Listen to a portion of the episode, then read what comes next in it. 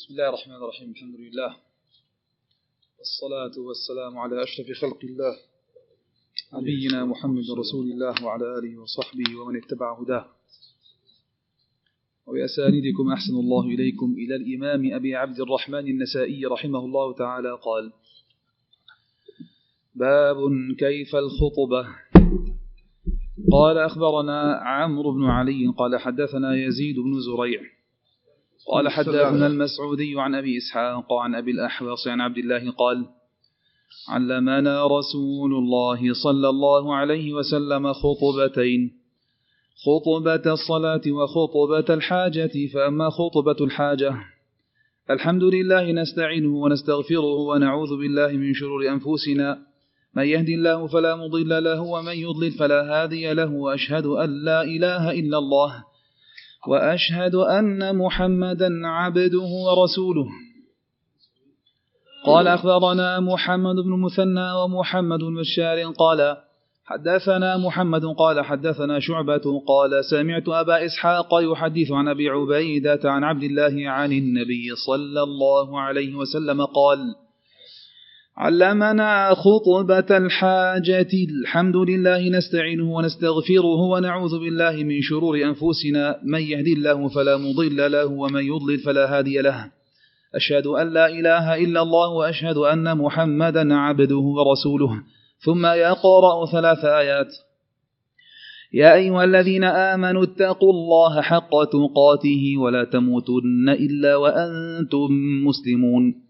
يا أيها الناس اتقوا ربكم الذي خلقكم من نفس واحدة وخلق منها زوجها وبث منهما رجالا كثيرا ونساء يا أيها الذين آمنوا اتقوا الله وقولوا قولا سديدا ثم يذكر حاجته.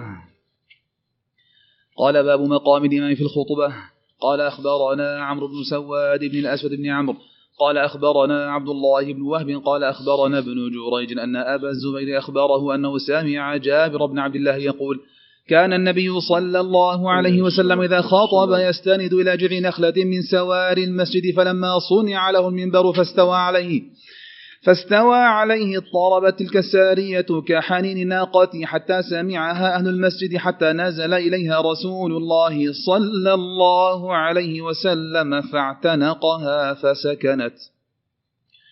قال باب قيام الإمام في الخطبات قال أخبرنا إسماعيل المسعود قال حدثنا بشر بن مفضل. قال حدثنا عبيد الله عن نافع عن عبد الله أن رسول الله صلى الله عليه وسلم كان يخطب الخطبتين وهو قائم وكان يفصل بينهما بجلوس.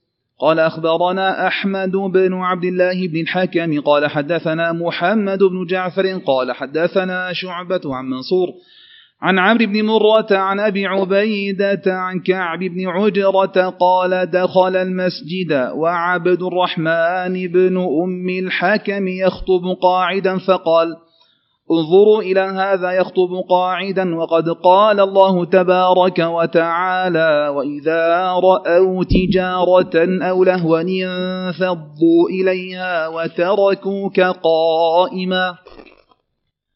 قال باب حظ الإمام في خطبته على الغسل الجمعة. قال أخبرنا محمد بن بشار. قال حدثنا محمد قال حدثنا شعبة عن الحاكم عن نافع عن ابن عمر رضي الله عنهما قال خطب النبي صلى الله عليه وسلم فقال إذا راح أحدكم إلى الجمعة فليغتسل. قال أخبرنا محمد بن سلامة قال حدثنا وهب عن إبراهيم بن نشيط أنه سأل ابن شهاب عن الغسل يوم الجمعة فقال سنة. وقد حدثني سالم عن أبيه أن رسول الله صلى الله عليه وسلم تكلم بها على المنبر. قال أخبرنا قتيبة بن سعيد قال حدثنا الليث عن ابن شهاب عن عبد الله بن عبد الله عن عبد الله بن عمر رضي الله عنهما عن رسول الله صلى الله عليه وسلم أنه قال وهو قائم على المنبر من جاء منكم الجمعة فليغتسل. قال باب الإشارة بالخطبة. قال أخبرنا قتيبة بن سعيد قال حدثنا أبو عوانة عن حصين بن عبد الرحمن قال رأيت بشر بن مروان. قال رأيت بشر بن مروان يوم الجمعة يرفع يديه فقال عمارة بن رويبة قبح الله هاتين اليدين لقد رأيت رسول الله صلى الله عليه وسلم ما يزيد على هذا. وأشار أبو عوانة قال أخبرنا محمود بن غيلان قال حدثنا وكيع قال حدثنا سفيان عن حسين أن بشر بن مروان رفع يديه يوم الجمعة عن المنبر فسبه عمارة بن رويبة. فسبه عمارة بن رويبة الثقفي فقال ما زاد رسول الله صلى الله عليه وسلم على هذا وأشار بإصبعه بإصبعه السبابة. قال باب ما يستحب من تقصير الخطبة. قال أخبرنا محمد بن عبد العزيز بن أبي رزمة غزوان قال أخبرنا الفضل بن موسى عن الحسين بن واقد قال حدثني يحيى بن عقير قال سمعت عبد الله بن أبي أوفى يقول كان رسول الله صلى الله عليه وسلم يكثر الذكر ويقل اللغو ويطيل الصلاة. ويقصر الخطبة ولا يأنف أن يمشي مع الأرملة والمسكين فيقضي له حاجته. قال الكلام في الخطبة. قال أخبرنا قتيبة بن سعيد قال حدثنا حماد عن عمرو بن دينار عن جابر بن عبد الله رضي الله عنه قال بين النبي صلى الله عليه وسلم يخطب يوم الجمعة إذ جاء رجل فقال له النبي صلى الله عليه وسلم صليت. قال لا قال قم فاركع. قال أخبرنا محمد بن منصور قال حدثنا سفيان قال أخبرنا أبو موسى قال سمعت الحسن يقول سمعت أبا بكرة يقول لقد رأيت رسول الله صلى الله عليه وسلم على المنبر والحسن معه وهو, وهو يقبل على الناس مرة وعليه مرة ويقول إن ابني هذا سيد ولعل الله أن يصلح به بين فئتين من المسلمين, من المسلمين عظيمتين. قال باب حث الإمام على الصداقة في خطبته يوم الجمعة. قال أخبرنا محمد بن عبد الله بن يزيد المقرئ قال حدثنا سفيان قال حدث ابن عجلان عن عياض بن عبد الله قال سمعت أبا سعيد الخدري يقول جاء رجل يوم الجمعة والنبي صلى الله عليه وسلم يخطب بهيئته. والنبي صلى الله عليه وسلم يخطب بهيئة بذة فقال له رسول الله صلى الله عليه وسلم أصليت؟ قال لا. قال قال صل ركعتين ثم حث الناس على الصداقة فألقوا ثيابا فأعطوه منها ثوبين. فلما كانت الجمعة الثانية جاء ورسول الله صلى الله عليه وسلم يخطب فحث الناس على الصدقة فألقى أحد ثوبيه فقال النبي صلى الله عليه وسلم جاء يوم الجمعة بهيئة بذة فأمرت الناس بالصدقة فألقوا ثيابا فأمرت له منها بثوبين. ثم جاء الآن فأمرت الناس بالصدقة فألقى أحد فألقى أحدهما فانتهره وقال خذ ثوبك. قال باب القراءة بالخطبة قال أخبرنا محمد بن مثنى قال حدثنا هارون بن إسماعيل قال حدثنا علي بن مبارك قال حدثنا يحيى وهو ابن أبي كثير عن محمد بن عبد الرحمن عن ابنة عن ابنة حارثة بن النعمان قالت حفظت قاف والقرآن والقرآن المجيد قال نعم من في رسول الله صلى الله عليه وسلم وهو على المنبر يوم الجمعة قال الجلوس بين الخطبتين قال أخبرنا إسحاق بن إبراهيم قال أخبرنا عبد الرزاق قال حدثنا معمر. عن عبيد الله عن نافع عن ابن عمر رضي الله عنهما قال كان رسول الله صلى الله عليه وسلم يخطب يوم الجمعة مرتين بينهما جلسة. قال أخبرنا إسماعيل بن مسعود قال حدثنا بشر المفضل قال حدثنا عبيد الله عن نافع عن عبد الله بن عمر. أن رسول الله صلى الله عليه وسلم كان يخطب الخطبتين وهو قائم وكان يفصل بينهما بجلوس. قال أخبرنا محمد بن عبد الله بن بزيع قال حدثنا يزيد بن زريع قال حدثنا إسرائيل قال حدثنا سماك عن جابر بن سامورة قال رأيت رسول الله صلى الله عليه وسلم يخطب يوم الجمعة قائما ثم يقعد قعدة لا يتكلم. ثم يقوم فيخطب خطبة أخرى فمن حدثكم أن رسول الله صلى الله عليه وسلم خطب قاعدة فقد كذب. قال أخبرنا محمد بن عبد العزيز بن غزوان وهو ابن أبي رزمة. قال أخبرنا الفضل بن موسى عن الحسين بن واقد قال حدثني يحيى بن عقيل. قال سمعت عبد الله بن أبي أوفى يقول كان رسول الله صلى الله عليه وسلم يكثر الذكر ويقل اللغو ويطيل الصلاة ويقصر الخطبة ولا ينف أن يمشي مع الأرملة والمسكين فيقضي لهم حاجاتهم.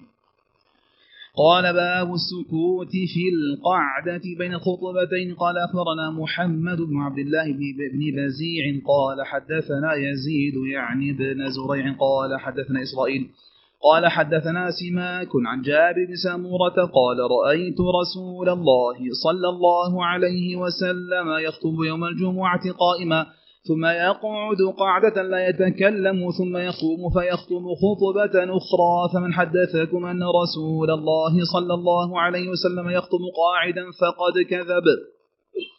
قال باب القراءة في الخطبة الثانية والذكر فيها. قال أخبرنا عمرو بن علي قال عن عبد الرحمن قال حدثنا سفيان عن سماك عن جابر بن سامورة قال كان رسول الله صلى الله عليه وسلم يخطب قائما ثم يجلس ثم يقوم ويقرأ آيات ويذكر الله وكانت خطبته قصدا وصلاته قصدا. قال باب الإنصات الخطبة يوم الجمعة. قال أخبرنا إسحاق بن إبراهيم قال أخبرنا جرير عن منصور بن المعتمر السلمي عن أبي معشر زياد بن كليب. عن إبراهيم عن علقمة عن القرفع الضبي وكان من القراء الأولين عن سلمان قال قال لي رسول الله صلى الله عليه وسلم ما من رجل يتطهر يوم الجمعة كما أمر ثم يخرج من بيته حتى يأتي الجمعة فينصت حتى يقضي صلاته إلا كان كفارة لما كان قبله من الجمعة. قال أخبرني إبراهيم بن يعقوب قال حدثنا عفان بن مسلم ويحيى بن حماد والنسق لعفان قال حدثنا أبو عوانة عن المغيرة عن أبي معشر عن إبراهيم عن علقامة عن قرفع الضبي عن سلمان قال قال رسول الله صلى الله عليه وسلم أتدري ما يوم الجمعة؟ قلت الله ورسوله أعلم. قال لكني أنا أحدثك عن يوم الجمعة لا يتطهر رجل ثم يمشي الجمعة ثم ينصت حتى يقضي الإمام صلاته. إلا كانت كفارة لما بينها وبين الجمعة التي قبلها مجتنب مجتنب مجتنبت المقتلة. قال أخبرنا عمرو بن علي قال حدثنا يحيى قال حدثنا مالك قال حدثني الزهري عن سعيد بن المسيب عن أبي هريرة رضي الله عنه عن النبي صلى الله عليه وسلم قال إذا قال الرجل لصاحبه يوم الجمعة والإمام يخطب أنصت فقد لغى. قال أخبرنا قتيبة بن سعيد قال حدثنا الليث عن عقيل عن الزهري عن سعيد المسيب عن أبي هريرة رضي الله عنه عن النبي صلى الله عليه وسلم أنه قال من قال لصاحبه يوم الجمعة والإمام يخطب أنصت فقد لغى قال أخبرنا عبد الملك بن شعيب بن الليث بن سعد قال حدثني أبي عن جدي قال حدثني عقيل عن ابن شهاب عن عمر بن عبد العزيز عن عبد الله بن إبراهيم بن قارض وعن سعيد المسيب أنهما حدثا أن أبا هريرة رضي الله عنه قال سمعت رسول الله صلى الله عليه وسلم يقول إذا قلت لصاحبك يوم الجمعة والإمام يخطب أنصت فقد لغوت. قال باب فضل الإنصات وترك اللغو. قال أخبرنا إسحاق بن إبراهيم قال أخبرنا جرير عن منصور عن أبي معشر زياد بن كوليب عن إبراهيم عن علقامة عن القرفع الضبي وكان من القضاء الأولين. عن سلمان قال قال رسول الله صلى الله عليه وسلم ما من رجل يتطهر يوم الجمعة كما أمر ثم يخرج من بيته حتى يأتي الجمعة وينصت حتى يقضي صلاته إلا كان إلا كان كفارة لما كان قبله من الجمعة. قال أخبرنا موسى بن عبد الرحمن الكوفي قال حدثنا حسين بن علي الجعفي عن عبد الرحمن بن يزيد بن جابر عن أبي الأشعث الصنعاني عن أوس بن أوس قال قال رسول الله صلى الله عليه وسلم وذكر جمعة من غسل من غسل واغتسل وغدا وابتكر وأنصت ولم يلغ كان له بكل خطوة كأجر سنة صيامها وقيامها. قال باب كم الخطبة؟ قال أخبرنا علي بن حجر قال أخبرنا شريك عن سماك عن جابر بن سامورة قال جالست النبي صلى الله عليه وسلم فما رأيته يخطب إلا قائما ثم يجلس ثم يقوم فيخطب الخطبة الآخرة. قال باب نزول الإمام عن المنبر قبل فراغه من الخطبة وقطعه كلامه ورجوعه إليه. قال أخبرنا محمد بن عبد العزيز بن غزوان وهو ابن أبي رزمة قال أخبرنا الفضل بن موسى عن حسين بن واقد عن عبد الله بن بريدة عن أبيه قال كان النبي صلى الله عليه وسلم يخطب فجاء الحسن والحسين عليهما قميصان أحمران يعثران فيهما فنزل النبي صلى الله عليه وسلم فقطع كلامه فحملهما ثم عاد للمنبر ثم قال صدق الله. أموالكم وأولادكم فتنة. رأيت هذين يعثران في قميصيهما فلم أصبر حتى قطعت كلامي فحملتهما. باب الكلام والقيام بعد النزول عن المنبر. قال أخبرني محمد بن علي بن ميمون الرقي قال حدثنا الفريابي قال حدثنا جرير بن حازم عن ثابت البناني عن أنس بن مالك قال كان النبي صلى الله عليه وسلم ينزل عن المنبر فيعرض له الرجل فيكلمه فيقوم معه النبي صلى الله عليه وسلم حتى يقضي حاجته ثم يتقدم إلى مصلاه فيصلي صلاة الجمعة.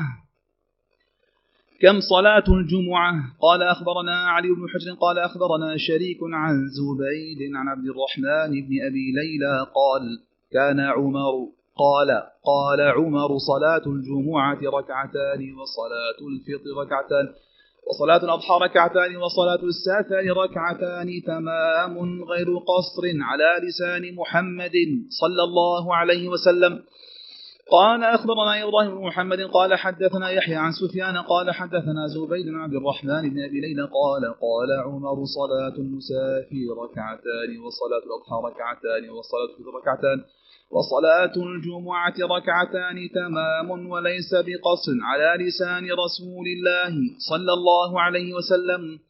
قال أخبرنا عبد الله بن أحمد بن عبد الله بن يونس قال حدثنا عبثر قال حدثنا حسين عن سالم بن أبي الجعد عن جابر رضي الله عنه قال كنا مع رسول الله صلى الله عليه وسلم في الجمعة فمرت عير تحمل الطعام فخرج الناس إلا اثني عشر رجلا فنزلت آية الجمعة. قال باب القراءة في صلاة الجمعة بسورة الجمعة والمنافقين. قال أخبرنا عمرو بن علي قال حدثنا يحيى بن سعيد قال أخبرنا جعفر قال حدثني أبي عن عبيد الله بن أبي رافع قال كان مروان يستحل كان مروان يستخلف أبا هريرة على المدينة فيقرأ يوم الجمعة بسورة الجمعة والمنافقين. قلت يا أبا هريرة لقد قرأت بسورتين كان علي يقرأ بهما. قال سمعت حبي أبا القاسم صلى الله عليه وسلم يقرأ بهما. قال أخبرنا محمد بن عبد الأعلى قال حدثنا خالد بن حارث قال حدثنا شعبة قال حدثني مخول قال سمعت مسلما البطين عن سعيد بن جبير عن ابن عباس رضي الله عنهما أن رسول الله صلى الله عليه وسلم كان يقرأ يوم الجمعة في صلاة الصبح ألف لام ميم تنزيل وهل أتى على الإنسان وفي صلاة الجمعة بسورة الجمعة والمنافقين. قال القراءة في صلاة الجمعة بسورة الجمعة والمنافقين. وهل أتاك حديث الغاشية؟ قال أخبرنا قتيبة بن سعيد عن مالك عن ضمرة بن سعيد عن عبيد الله بن عبد الله أن الضحاك بن قيس سأل النعمان بن بشير بماذا كان رسول الله صلى الله عليه وسلم يقرأ في الجمعة على إثر سورة الجمعة؟ قال كان يقرأ هل أتاك حديث الغاشية؟ قال باب القراءة في صلاة الجمعة بسبح اسم ربك الأعلى وهل أتاك حديث الغاشية؟ قال أخبرنا قتيبة بن سعيد قال حدثنا أبو عوانة عن إبراهيم بن محمد المنتشر عن أبيه عن حبيب بن سالم عن النعمان بن بشير أن رسول الله صلى الله عليه وسلم كان يقرأ في العيدين ويوم الجمعة سبح اسم ربك الأعلى وهل أتاك حديث الغاشية؟ وربما اجتمعا في يوم واحد فقرأ بهما. قال أخبرنا محمد بن عبد الأعلى قال حدثنا خالد عن شعبة قال أخبرني معبد بن خالد عن زيد وهو ابن, وهو ابن عقبة عن سمرة قال كان رسول الله صلى الله عليه وسلم يقرأ في الجمعة بسبح اسم ربك الأعلى وهل أتاك حديث الغاشية؟ قال باب ذكر الاختلاف على النعمان ببشير في القراءة في صلاة الجمعة. قال أخبرنا قتيبة عن مالك عن ضمة بن سعيد عن عبيد الله بن عبد الله أن الضحاك بن قيس سأل النعمان بن بشير ماذا كان رسول الله صلى الله عليه وسلم يقرأ يوم الجمعة على إثر سورة الجمعة؟ قال كان يقرأ. هل أتاك حديث غاشية قال أخبرنا محمد بن عبد الأعلى قال حدثنا خالد عن شعبة أن إبراهيم بن محمد بن المنتشر أخبره قال سمعت أبي يحدث عن حبيب بن سالم عن نعمان البشير قال كان رسول الله صلى الله عليه وسلم يقرأ في الجمعة بسبح اسم ربك الأعلى وهل أتاك حديث غاشية وربما اجتمع العيد والجمعة فقرأ بهما فيهما جميعا. قال باب من أدرك من أدرك ركعة من صلاة الجمعة. قال أخبرنا قتيبة بن سعيد ومحمد بن منصور واللفظ له عن سفيان عن الزهري عن أبي سلامة عن أبي هريرة رضي الله عنه عن النبي صلى الله عليه وسلم قال من أدرك من صلاة ركعة فقد أدرك. قال أخبرني عبد الله بن عبد الصمد موصدي. قال حدثنا عيسى بن يونس عن عبيد الله حاء وأخبرنا محمد بن مثنى قال حدثنا عبد الوهاب قال حدثنا عبيد الله واللفظ له عن الزهري عن أبي سلامة عن أبي هريرة رضي الله عنه عن النبي صلى الله عليه وسلم أنه قال من أدرك ركعة من الصلاة فقد أدرك الصلاة كلها.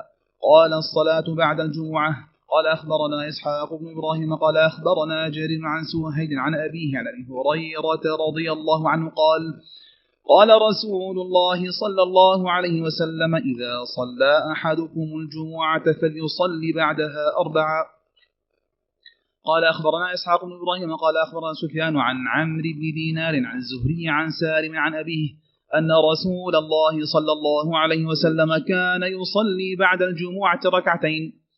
قال باب صلاة الإمام بعد الجمعة. قال أخبرنا قتيبة بن سعيد عن مالك عن نافع عن ابن عمر رضي الله عنهما أن رسول الله صلى الله عليه وسلم كان لا يصلي بعد الجمعة حتى ينصرف فيصلي ركعتين. قال أخبرنا قتيبة بن سعيد قال حدثنا الليث عن نافع عن ابن عمر رضي الله عنهما أنه كان إذا صلى الجمعة انصرف فصلى سجدة بيته.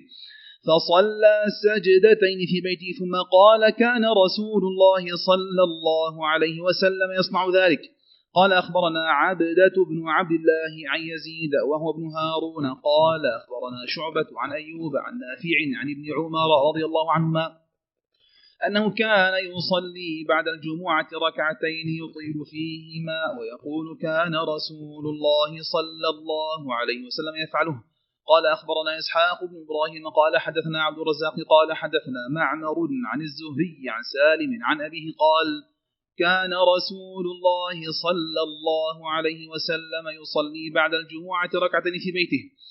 قال باب ذكر الساعة التي يستجاب فيها الدعاء يوم الجمعة. قال أخبرنا قتيبة بن سعيد عن مالك عن أبي الزناد عن الأعرج. عن أبي هريرة رضي الله عنه أن رسول الله صلى الله عليه وسلم ذكر يوم الجمعة فقال فيه ساعة لا يوافقها عبد مسلم وهو يصلي يسأل الله فيها شيئا إلا أعطاه إياه. وأشار رسول الله صلى الله عليه وسلم بيده يقللها. قال أخبرني محمد بن يحيى بن عبد الله النيسابوري. قال حدثنا أحمد بن حنبل. قال حدثنا إبراهيم بن خالد عن رباح عن معمر عن الزهري قال حدثني سعيد المسيب عن أبي هريرة رضي الله عنه عن رسول الله صلى الله عليه وسلم أنه قال إن في الجمعة ساعة لا يوافقها عبد مسلم يسأل الله فيها شيئا إلا أعطاه إياه قال أخبرنا عمرو بن زرارة النيسابوري قال أخبرنا إسماعيل عن أيوب عن محمد عن أبي هريرة رضي الله عنه قال قال أبو القاسم صلى الله عليه وسلم إن في الجمعة ساعة لا يوافقها عبد مسلم قائم يصلي يسأل الله شيئا إلا أعطاه إياه وقال بيده قلنا يقللها يزهدها قال أخبرنا عمرو بن زرارة قال حدثنا إسماعيل عن ابن عون عن محمد عن أبي هريرة رضي الله عنه بنحو من حديث أيوب. قال أخبرني شعيب بن يوسف قال حدثنا يزيد قال أخبرنا ابن عون عن محمد عن أبي هريرة رضي الله عنه قال قال رسول الله صلى الله عليه وسلم إن في الجمعة ساعة لا يوافقها رجل مسلم قائم يصلي يسأل الله خيرا إلا أعطاه إياه. قال أخبرني الفضل بن سهل. قال حدثني الأحوص بن جواب. قال حدثنا عمار بن رزيق. عن منصور عن مجاهد عن ابن عباس رضي الله عنهما قال اجتمع كعب وأبو هريرة فقال أبو هريرة قال رسول الله صلى الله عليه وسلم إن في الجمعة ساعة لا يوافقها مسلم في صلاة يسأل الله فيها خيرا إلا أعطاه إياه.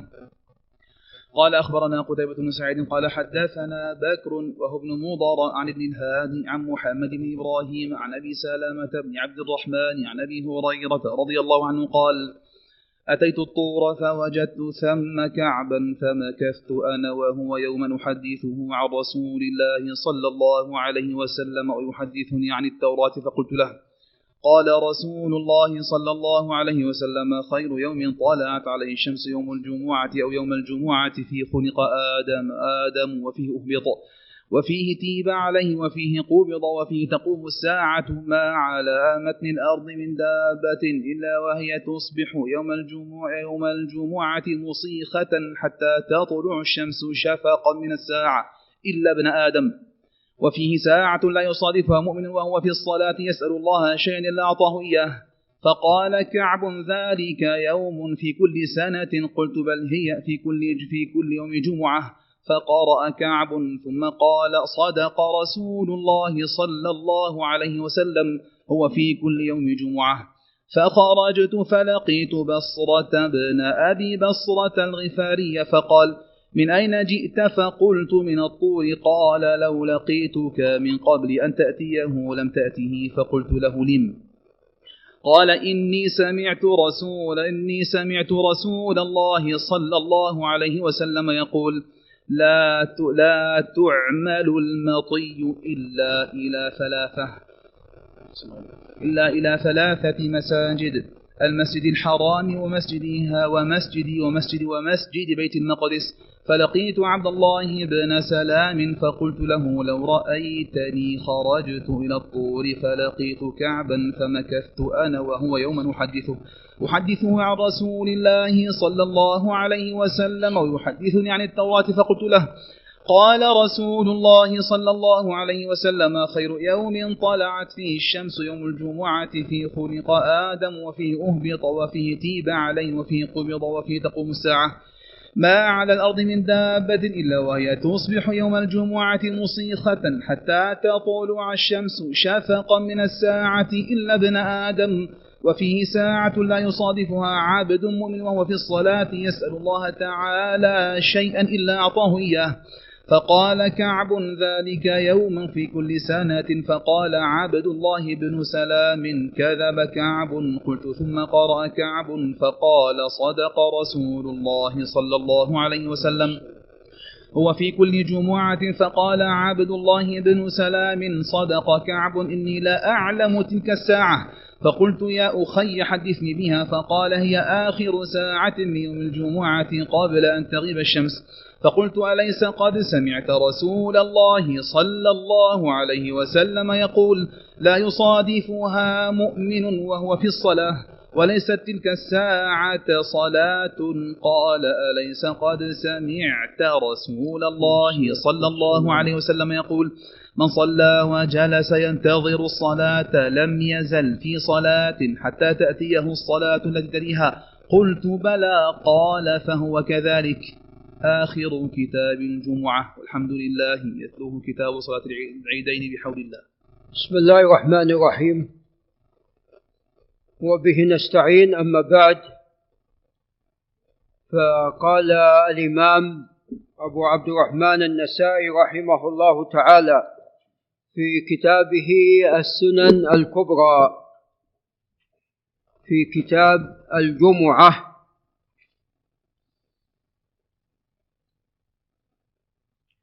قال باب كيف الخطبة أي خطبة الجمعة. ثم ذكر من حديث أبي إسحاق السبيعي عن الأحوص وهو عوف بن مالك الجشمي عن عبد الله وهو بن مسعود رضي الله عنه. قال علمنا رسول الله صلى الله عليه وسلم خطبتين خطبة الصلاة وخطبة الحاجة. فأما خطبة الحاجة نعم. فقال خطبة الحاجة الحمد لله نستعينه ونستغفره ونعوذ بالله من شرور أنفسنا. الحديث خطبة الحاجة أي كل ما يحتاج إليه. فتقدم هذه الخطبة بين يدي حاجة الشخص. وهذا الحديث حديث صحيح. وقد جاء بإسنادين عن أبي إسحاق السبيعي. الإسناد الأول عن أبي الأحوص عن عبد الله والإسناد الثاني عن أبي عبيدة عن عبد الله. فالأول متصل والثاني ماذا؟ منقطع لأن أبا عبيدة لم يسمع من أبيه. نعم. ثم قال باب مقام الإمام في الخطبة. نعم ومقام الإمام أنه يقوم على المنبر. هذا هو مقام الإمام. فالرسول عليه الصلاة والسلام كان يستند إلى جذع. ثم عندما صنع له المنبر قام عليه فحن الجذع فلم يسكت حتى اعتنقه عليه الصلاة والسلام. نعم وهذا الحديث حديث صحيح. بل هو متواتر. حنين الجذع متواتر عن رسول الله صلى الله عليه وسلم.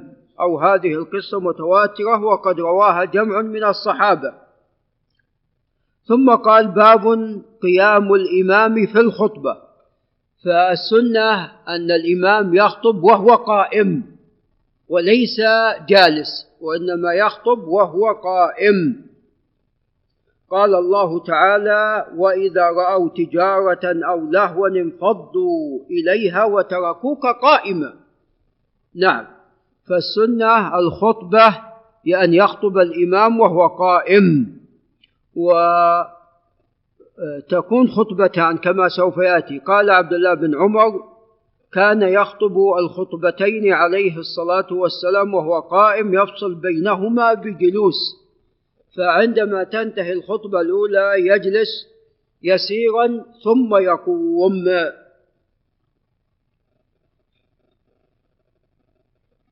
ولذا أنكر كعب بن عجرة على عبد الرحمن بن أم الحكم عندما رآه يخطب وهو جالس. نعم. وهذا قد خرجه الإمام مسلم في صحيحه. ثم قال باب حظ الإمام في خطبته حظ الإمام في خطبته على الغسل للجمعة. نعم. أراد أن يبين المصنف رحمه الله ماذا يقال في الخطبة. فأولا خطبة عليه الصلاة والسلام كان يستفتحها بالحمد والثناء على الله سبحانه وتعالى. وكان يقول كما في حديث جابر خير الحديث كتاب الله. وخير الهدي هدي رسول الله صلى الله عليه وسلم. وشر الأمور محدثاتها وكل محدثة بدعة فكان يكثر من ذلك عليه الصلاة والسلام. وكان أيضا يقول في خطبته عليه الصلاة والسلام بل كان يقرأ في خطبته بسورة قاف. كان يخطئ كان يقرأ في خطبته بسورة قاف. وكان يردد ذلك. ولذا سوف يأتينا أن إحدى الصحابيات إنما حفظت قاف من في رسول الله صلى الله عليه وسلم مما كان يرددها على المنبر. وكان أحيانا أيضا يذكر في الخطبة ما يناسب الخطبة. أو ما تدعو أو ما تدعو الحاجة إليه. فمثلا كان يحث أحيانا على الغسل في يوم الجمعة واحيانا كان يأمر بالصدقة وفي أحيان أخرى أمر سليك الغطفاني الذي دخل وجلس أمره أن يقوم فيصلي أمره أن يقوم فيصلي ركعتين. نعم. فذكر حديث ابن عمر إذا راح أحدكم إلى الجمعة فليغتسل والحديث في الصحيحين. نعم. ثم قال باب الإشارة في الخطبة. طبعا الخطبة لها هيئة ولها أيضا وقت ولها أيضا مكان ولها أيضا ما يقال فيها. نعم. لها وقت وهو الزمان. نعم وقد تقدم الكلام على متى يدخل الخطيب في يوم الجمعة بالأمس. ولها هيئة وهو القيام في الخطبة والجلوس بين الخطبتين وأنها خطبتان. نعم. ولها أيضا مكان وهو على المنبر. السنة على المنبر. نعم. حتى يراه من كان في الصفوف الأخيرة ويسمع كلامه. والإنسان إذا كان يرى الخطيب ويسمع كلامه هذا أبلغ في ماذا؟ في التأثير وفي أن يعقل عن الخطيب خطبته. نعم. وفيها ما يقال نعم.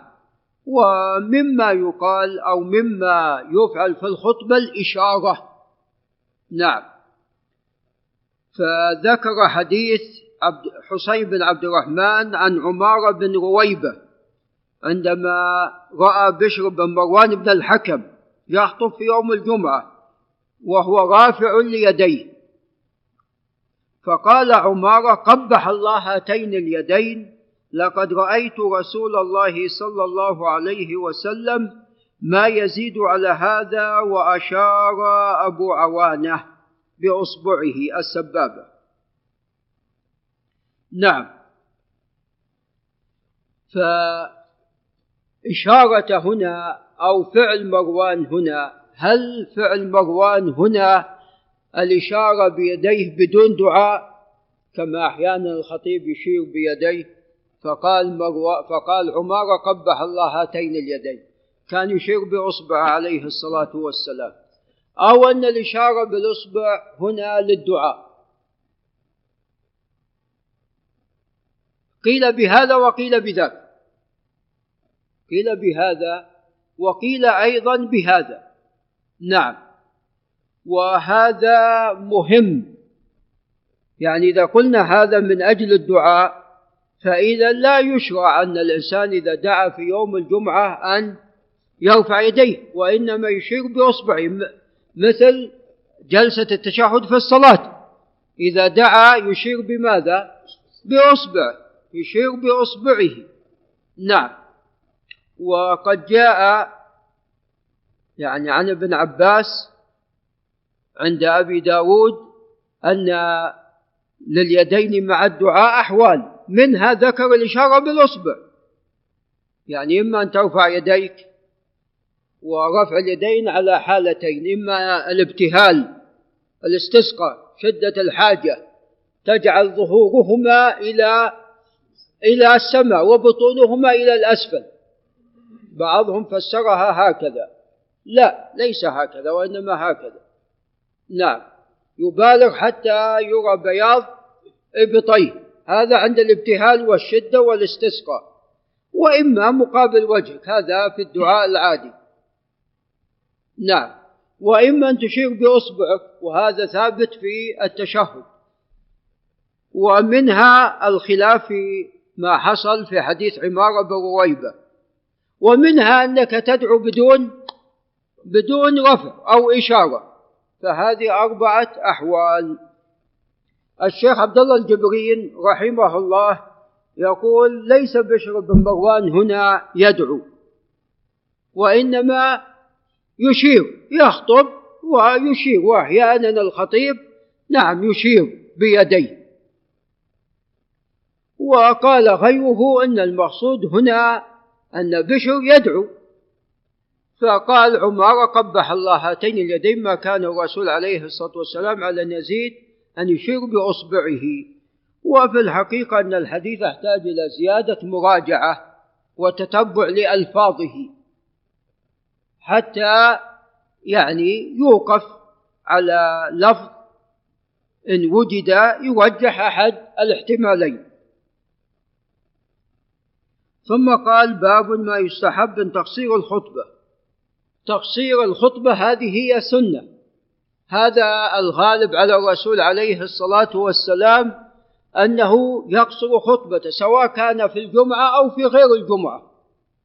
سواء كان في الجمعة أو غير الجمعة. والحكمة في ذلك حتى السامع يحفظ الكلام ويعقل الكلام ويفهم الكلام. وأما إذا خطب لمدة ساعة قد ينسي الكلام بعضه ماذا؟ بعضا. يمسك كلمة وينسى كلمات يمسك أمر وينسى أمور.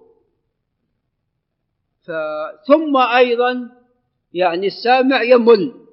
فإذا كان شيئا قصيرا جلس السامع وانتبه وحفظ ما قيل. وشيء قليل يفهم ويحفظ أحسن من شيء كثير ينسى ولا يحفظ.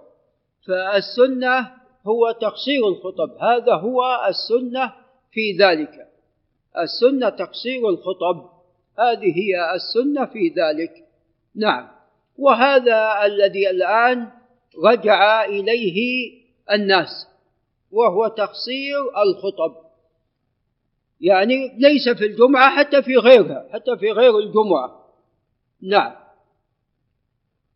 يعني كان فيما سبق يعني مثلا بارك الله فيكم كان في مناقشة الرسائل الرسائل العلمية من ماجستير أو دكتوراه. يلقي الطالب خطبته وقد يطيل. ثم المناقشين ليس لهم ماذا؟ ليس لهم حد. قد يناقش أحيانا ثلاث ساعات أربع ساعات. الآن تحديد. الطالب يعني عشر دقائق أو كذا ما يزيد عليها المناقش الأول ما يزيد على ساعة. الثاني ما يزيد على ساعة. ولا إحنا أدركنا وقت قبل ثلاثين سنة أو كذا ما في حد. للمناقشين ما في حد والطالب أيضا يسود خطبته والذي حصل له كذا وكذا. نعم. فالآن فيها تحديد.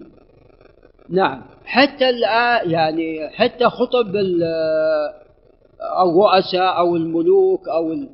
كان يعني الخطب في هذا يعني كان مثلا خطب جمال عبد الناصر ماذا؟ كان يطيل. خطب جمال عبد الناصر كان يقول كان يطيل وأنا سمعت بالإذاعة بعض خطب له. ويقولون إذا ألقى خطبة في القاهرة خرجت مظاهرة ببغداد. نعم يعني كان بس إثارة ولا, ولا خلفها شيء. نعم إثارة ولا خلفها شيء. وأحد الرؤساء أيضا يعني خطب خطبة أيام. كل يوم يخطب كل يوم يخطب يكمل خطبة يقلب أوراق. فهذا الآن كله ترك هذا الآن كله ترك وحتى أصبحت الاجتماعات حتى اجتماعات الرؤساء والوزراء وال المدة ماذا؟ المدة نعم لا يعني ساعتين أو كذا. يعني يكون ما يسمى بوزراء الخارجية قد اتفقوا على أشياء ثم يأتي الملوك أو الرؤساء ويوقعون على هذه الأشياء وخلاص. يعلنون البيان وانتهى الأمر. فالإسلام قد سبقهم إلى هذا كله؟ نعم الإسلام سبقهم إلى هذا كله؟ نعم فالآن رجعوا إلى التخفيف في ذلك فهذه هي السنة. نعم قد عليه الصلاة والسلام في أحيان قليلة قد أطال.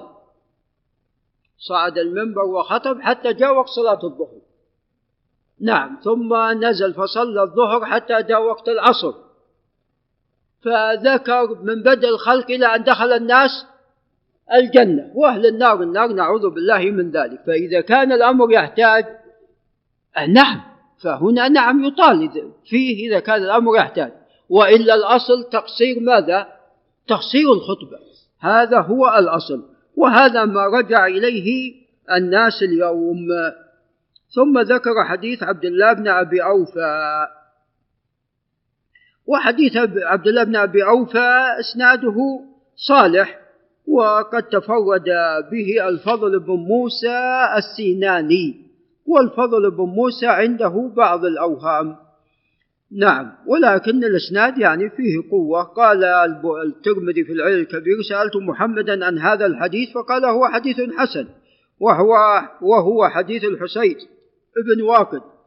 وقال الطبراني لا يروى عن ابن أبي أوفى إلا بهذا الإسناد تفرد به الفضل بن موسى. نعم والظاهر من صنيع من صنيع النسائي أنه يرى قوته لأنه ذكره وبوب عليه وسوف يأتي أيضا بنفس المتن والإسناد في خمسة وتسعين. نعم ولكن عندنا حديث نعم جابر بن سمرة الذي خرجه مسلم كانت خطبته قصدا وصلاته قصدا. وعندنا حديث عمار بن ياسر إن طول صلاة الرجل وقصر خطبته مئنة من فقهه فأطيلوا الصلاة واقصروا الخطبة. هذا أمر منه عليه الصلاة والسلام. نعم ثم قال الكلام في الخطبة. أحيانا الإمام يخرج عن الخطبة لأمر. نعم وقد يكون بعد فعل. نعم. فلأمر كما قال سليك الغطفاني قم فوق ركعتين. وقد يفعل شيء كما حصل عندما دخل الحسن والحسين رضي الله عنهما وهما يعثران في قميصيهما نزل من المنبر. نعم. وفي مرة من المرات عندما دخل نعم.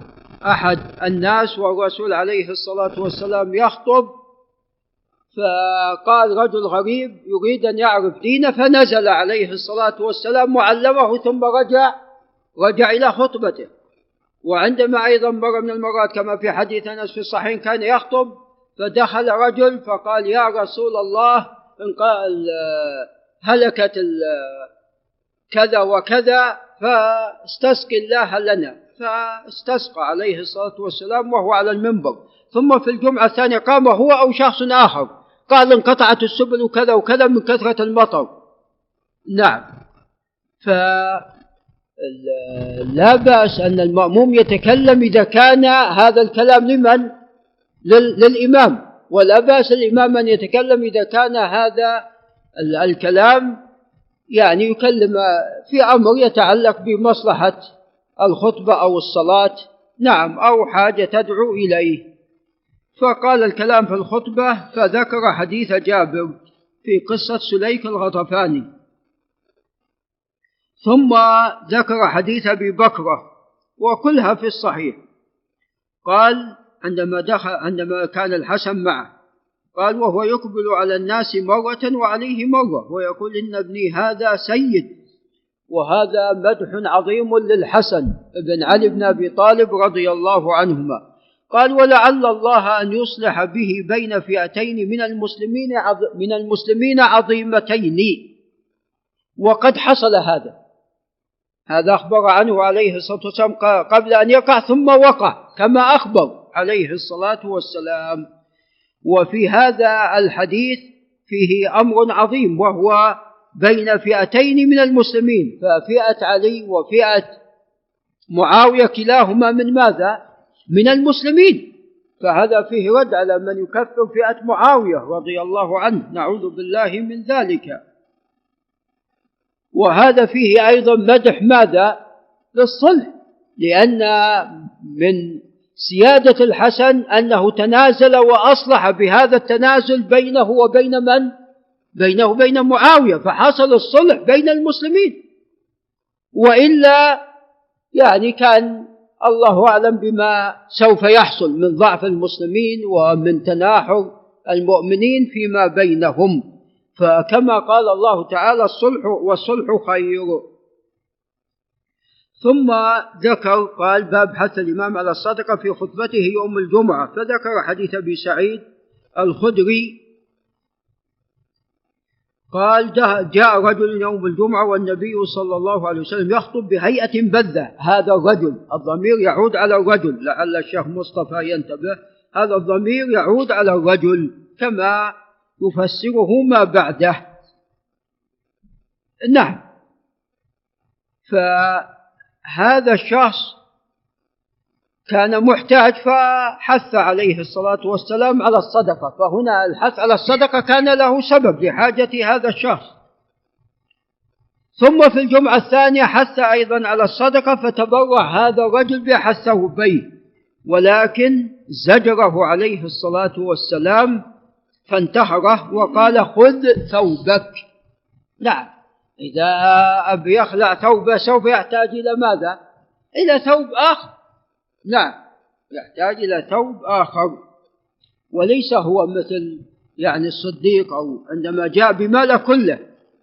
ومرة من المرات جاء رجل بذهبية قدر البيضة قال هذا ما أملك بتتصدق به أو نحو العبارة. فأعرض عنا عليه الصلاة والسلام فجاء من الجهة الأخرى. فالمرة الثالثة لعل في الثالثة رماه بها لو أصابه لأوجع. بينما عندما جاء الصديق بماله كله؟ قبل عليه الصلاة والسلام. فيقين الصديق ليس مثل يقين هذا. نعم. ثم قال القراءة في الخطبة. فقال عن ابنة حارثة ابن النعمان وهي عمرة. وهي أم هشام بنت حارثة أخت عمرة بنت عبد الرحمن لأمها وهي أم هشام بنت حارثة. قالت حفظت قاف والقرآن المجيد من في رسول الله صلى الله عليه وسلم وهو على المنبر يوم الجمعة وهذا مما كان يرددها. ويستفاد من هذا أنه لا بأس بإعادة الخطبة مرة ثانية أو ثالثة. وقد ثبت في البخاري أن أن عمر بن الخطاب رضي الله عنه خطب بسورة النحل ثم في الجمعة الثانية أيضا خطب بسورة النحل. نعم. فلا بأس أن الإنسان نعم يعيد الخطبة مرة أخرى وفي حديث عمرو بن عبسة قال لو ما ثبت إلا لو لم أسمعه إلا سبع مرات فسمعه أكثر من سبع مرات. الحديث الذي حدث به فها فكان معلما عليه الصلاة والسلام ومربيا. والمعلم من شأنه ماذا؟ أن يعيد. نعم حتى نعم تثبت المعلومة. وهذا يفسر بعض الاختلاف الذي يقع بين الأحاديث. تجد الحديث في معنى واحد يرويه مثلا عبد الله بن عمر وأبو هريرة بين روايتهما اختلاف اللفظ والاتفاق في المعنى. قد يقول قائل لماذا هذا مختلف؟ هذا بارك الله فيك عاد عليه الصلاة والسلام حديثه هذا. ثم عاده مرة ثالثة فحفظه مثلا عبد الله بن عمر ثم أبو هريرة ثم عائشة ثم ثم. نعم. فكل مرة عندما عاد حفظه. فتجد بين الروايات اختلاف في الألفاظ أو زيادة أو نقص. ففي مرة من المرات مثلا زاد عليه الصلاة والسلام أمر آخر وفي مرة اختصر عليه الصلاة والسلام. فهذا من أسباب الاختلاف الذي يقع في الحديث. نعم. فعندنا القراءة تكون في الخطبة وتكون في ماذا؟ في الصلاة. عندنا قراءة في الخطبة وعندنا قراءة في الصلاة. القراءة في الخطبة قام. وأما القراءة في الصلاة سوف تأتي. قال الجلوس بين الخطبتين. وهذه الجلسة جلسة جلسة يسيرة. لكن بعض الناس يجلس ثم رأسا يقوم. فهذا والله أعلم يعني هذا فيه نظر. يعني من الحكمة والله أعلم في هذه الجلسة حتى يرتاح الخطيب. والناس أيضا يرتاحون يستعدون للخطبة الثانية. فأنت إذا رأسا جلست ثم قمت هذه الحكمة ماذا؟ نعم تذهب إذا ما في فائدة. ليش هالجلوس؟ إذا نستمر بدون جلسة. نستمر بدون جلسة لا. تجلس ترتاح شوي ثم نعم. وفيما نعم أظن كان الشيخ محمد الصالح العثيمين رحمه الله يدعو أحيانا الظاهر يدعو في في في جلسته هذه. وأنا نسيت ولا صليت خلفه عدة مرات رحمه الله. فأظن كان يدعو أحيانا. أظن أنه كان يدعو أحيانا ولعل طارق يسأل تلاميذ الشيخ القدماء. نعم. نعم فالمهم هذه يعني يجلس الإنسان يجلس. نعم. فليس رأسا يكون كما كما يفعل بعض الخطباء الآن. نعم. وفي مرة من المرات أحد الخطبة وقد وقع هذا فيما بلغني في النسيم. خطب خطبة ونسي ماذا؟ الثانية. خطب خطبة لعل الشيخ أحمد بن محمد العلي. خطب خطبة ونسي الثانية فجاءت الفتوى بإعادة بإعادة الصلاة. خلاص الجمعة فاتت. تصلى والله أعلم الظهر جاء الفتوى الظاهر بالإعادة. نعم. لأن وقع السؤال بعد ذلك. نعم. ومرة من المرات وهذا حصل في حي الخليج. ولعل نادر يتأكد عن الأولى. هذه قديمة الأولى. لعل يتأكد يسأل.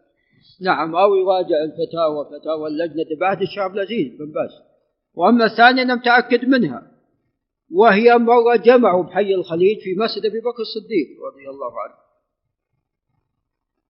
الإمام ما, في حاجة أن نذكر يعني رجل من أهل العلم والفضل نحسب الله حسيبه إن كان حيا أو ميتا فرحمه الله. كان النعمي ينتسب لآل البيت كان من أهل الفضل وخطيب بليغ حتى مرة قلت له يعني لعلك تخطب عن التوحيد فخطب خطبة بليغة. نعم قلت والله يا ليت يعني نطلع عليها أو نعم والله أذكر خطبة بليغة. نعم. فالمهم جمع أظنه هو اللي جمع والله أعلم. جمع يعني كان مطر فجمع العصر إلى الجمعة فجاءت الفتوى بالإعادة. جاءت الفتوى بالإعادة. إيه فتوى اللجنة الدائمة جمع إليها العصر. نعم. ولعل الأولى يتأكد منها أن اللي سمعت أمروا بال يعني أعيد تعاد الصلاة ويبدو أن خلاص الجمعة فاتت فيصلون الظهر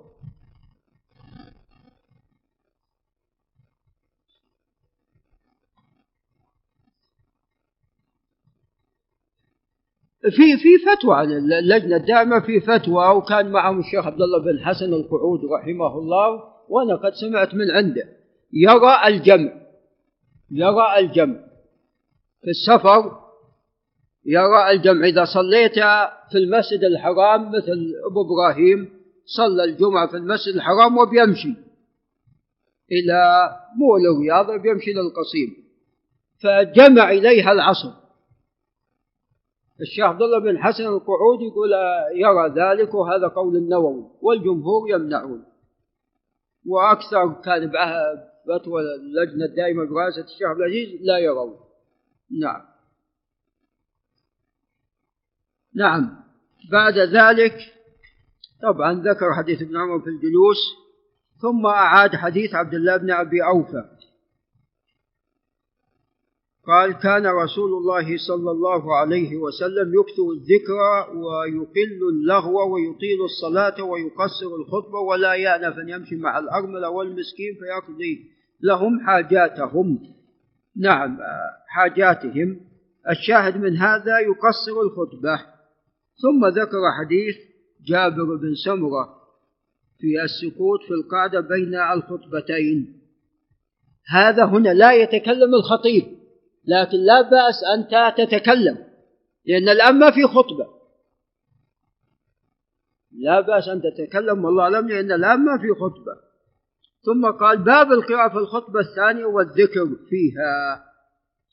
ثم ذكر حديث جابر بن سمرة قال كان يخطب قائما ثم يجلس ثم يقوم ويقرأ آيات ويذكر الله وكانت خطبته قصدا وصلاته قصدا. وهذه الآيات شاملة للخطبتين الأولى والثانية. ثم قال الانصات للخطبة وذكر حديث سلمان الذي مر علينا بالأمس وهو حديث لا بأس بإسناده. وأن الإنسان إذا فعل أشياء ومنها الإنصات تكون الجمعة كفار لما كان قبله. نعم لما كان قبل الجمعة. ثم عاد الحديث ثم ذكر حديث أبي هريرة المتفق على صحته. نعم.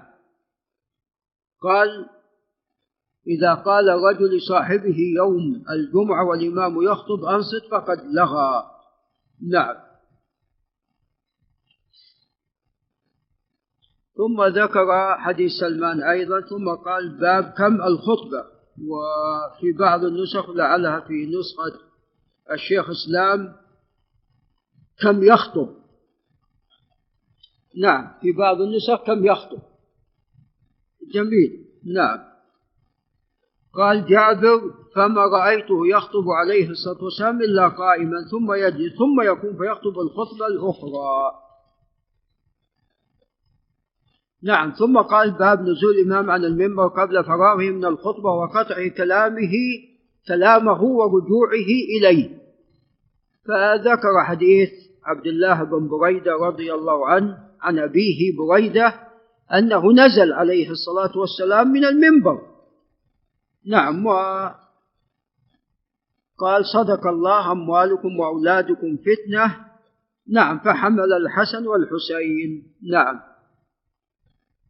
ثم ذكر حديث أنس قال كان النبي صلى الله عليه وسلم ينزل عن المنبر وهذا بعد الانتهاء. فيعرض له رجل فيكلمه فيقوم معه النبي صلى الله عليه وسلم حتى يقضي يقضي حاجته ثم يتقدم إلى مصلاه فيصلي صلاة الجمعة. وهذا فيه حلمه عليه الصلاة والسلام وصبره. وإلا يعني يعني الخطيب إذا جاء شخص والان بيصلي الجمعة يقول بعد الصلاة ماذا؟ تعال بعد الصلاة كلمني خلينا نصلي الآن وبعد الصلاة. طبعا هذا أقصد هو الأولى بالنسبة للذي يأتي. يريد أن يسأل. ينبغي له أن ينتظر حتى يصلي ماذا؟ حتى يصلي الإمام ثم يكلم في حاجته. إلا كان في أمر يحتاج إليه الآن. نعم. ولكن صبر واحتمال عليه الصلاة والسلام أن يقضي حاجة هذا الشخص ثم يصلي عليه الصلاة والسلام. ثم قال كم صلاة الجمعة. فذكر أن صلاة الجمعة ركعتان وصلاة الفطر ركعتان وصلاة الأضحى ركعتان وصلاة السفر ركعتان تمام غير قصر على لسان محمد صلى الله عليه وسلم. نعم.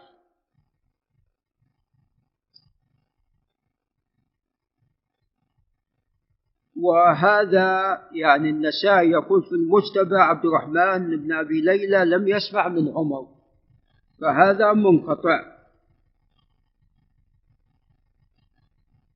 وجاء تصريح ابن أبي ليلى عن عمر ولكن يبدو أن الإسناد يعني فيه شيء أو خطأ. نعم. ثم ذكر حديث جابر وهو متفق على صحته. نعم ثم قال القراءة في صلاة الجمعة بسورة الجمعة والمنافقين. هذا القراءة الآن في الصلاة. فذكر حديث أبي هريرة أنه عليه الصلاة والسلام كان يقرأ بالجمعة والمنافقين. ثم ذكر حديث ابن عباس القراءة في فجر الجمعة. ألف لام ميم تنزيل السجدة وهل أتى على الإنسان؟ وفي صلاة الجمعة في سورة الجمعة والمنافقين. ثم ذكر حديث النعمان بن بشير وفيه أنه كان يقرأ والله أعلم في بعض المرات بالجمعة وهل أتاك حديث الغاشية؟ يعني الجمعة والمنافقون هذا ثابت. وسبح والغاشية هذا ثابت. والجمعة والغاشية هذا مختلف فيه وهذا قد جاء في حديث النعمان بن بشير وقد خرجه مسلم.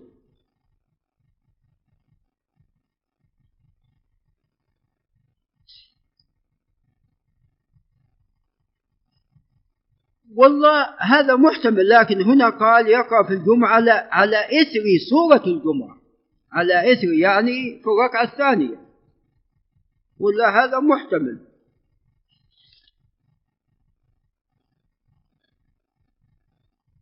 نعم وكان يقرأ فيهما أيضا بالعيد. نعم. ثم ذكر من أدرك ركعة من صلاة الجمعة فقد أدرك. طبعا الحديث الصحيح من أدرك ركعة من الصلاة فقد أدرك الصلاة. جاء في زيادة من أدرك ركعة من صلاة الجمعة وهذه الزيادة شاذة ولكن من أدرك ركعة من الصلاة ينسحب على كل ماذا؟ على كل الصلوات سواء الخمس سواء الجمعة سواء صلاة النافلة التراويح مثلا. نعم فينسحب على نعم كل الصلوات. والإدراكات أنواع. عندنا إدراك لوقت الصلاة. فأنت لو أدركت ركعة من صلاة الصبح قبل أن تطلع الشمس أدركت الصلاة. أو ركعة قبل أن تغرب الشمس فقد أدركت الصلاة. هذا إدراك للوقت. عندنا إدراك لحكم الصلاة. نعم أنت أدركت من صلاة الجمعة ركعة. تضيف إليها ماذا؟ أخرى. فأنت أدركت الجمعة. لكن لو رفع الإمام من الركعة الثانية رفع من الركوع وكبرت ودخلت تصلي ماذا؟ ظهر أربع ركعات. فاتتك. نعم. هنا قد فاتتك. نعم. إدراك أيضا لحكم الصلاة. نعم. وذلك أن امرأة طهرت. طهرت قبل مغيب الشمس بمقدار ركعة فيجب عليها ماذا؟ تجب عليها الصلاة. تجب عليها صلاة العصر. نعم قبل مغيب الشمس تجب عليها صلاة العصر. أو شخص بلغ أو كافر أسلم فعليه أن يصلي ماذا؟ يصلي هذه الصلاة التي أدرك ركعة منها. نعم. يعني شخص أسلم قبل مغيب الشمس بمقدار ركعة فهذا يقال صل العصر. وصل كذلك أيضا ما بعدها طبعا. يعني بعض بعض أهل العلم وهو المشهور بالنسبة للحائض تصلي الظهر والعصر. ولكن هذا الحديث يفيد أنك تصلي هذه الصلاة فقط وأن الظهر ماذا؟ قد فاتت نعم. وطبعا آه، هو أفتى بعض الصحابة بصلاة الظهر والعصر. إذا أدركت من العصر بمقدار ركعة لكن هذا الحديث والله أعلم يفيد لا. يفيد أنك تصلي العصر فقط. عندنا بقي الإدراك الأخير الرابع إدراك الفضل. أنت أدركت من الجماعة ركعة أدركت فضل الجماعة. أنت أدركت هنا فضل الجماعة. وحديث أبي هريرة حديث صحيح متفق على صحته. ثم قال الصلاة بعد الجمعة. فعندنا عندنا شيئان فيما يتعلق بالصلاة بعد الجمعة أو صفتان أو أمران. الأمر الأول من كان منكم مصليا فليصلي بعد الجمعة أربعا حديث أبي هريرة رواه مسلم. وهذا الذي ساقه المصنف هنا. وعندنا حديث ابن عمر حفظت عن رسول الله عليه الصلاة والسلام عشر ركعات منها ركعتين بعد الجمعة. فوجه الجمع ذهب ابن تيمية وابن القيم إلى أن نعم أربع في المسجد لو صليت في المسجد وركعتين في البيت إذا صليت في البيت. نعم. ثم قال صلاة الإمام بعد الجمعة فذكر حديث ابن عمر ركعتان.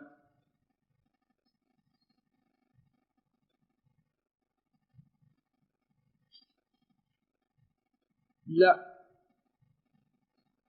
لا لا. الروايات أغلبها ليست فيه. نعم يطيل. والله هذا الذي يبدو لنا في أكثر الروايات ليس فيه ما يطيل. نعم هو لا يعني السنة فيها الإطالة وفيها التخفيف إذا صلى أحدكم فليطول ما شاء أو صلاة الليل فيها التطويل. لأن دخل أي دخل والإمام دخل والإمام يخطب. إيه راتبة الفجر تعرف يعني صلاة الليل فيصلي يعني خفيفة هنا من أجل الراحة. نعم. ثم ذكر الساعة التي يستجاب فيها الدعاء يوم الجمعة وتقدم الكلام على هذا بالأمس إن قيل في هذا أربعين قول وأقواها قولان القول الأول من صعود الإمام على المنبر إلى انتهاء الصلاة والقول والقول الآخر قبل مغيب الشمس بساعة. وأنا أميل إلى القول الأول وإذا أمكن الإنسان أن يدعو ويكثر الدعاء في يوم الجمعة كله فبها ونعمة على الأقل فيها الوقتين نسأل الله أن يوفقنا وإياكم لذلك.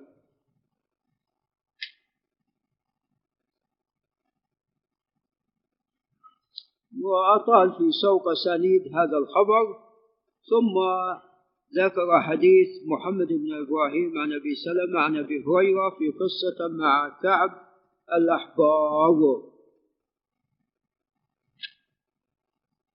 وفيه لا تعمل المطي إلا إلى ثلاثة مساجد.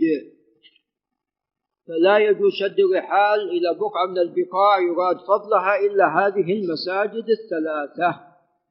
نعم.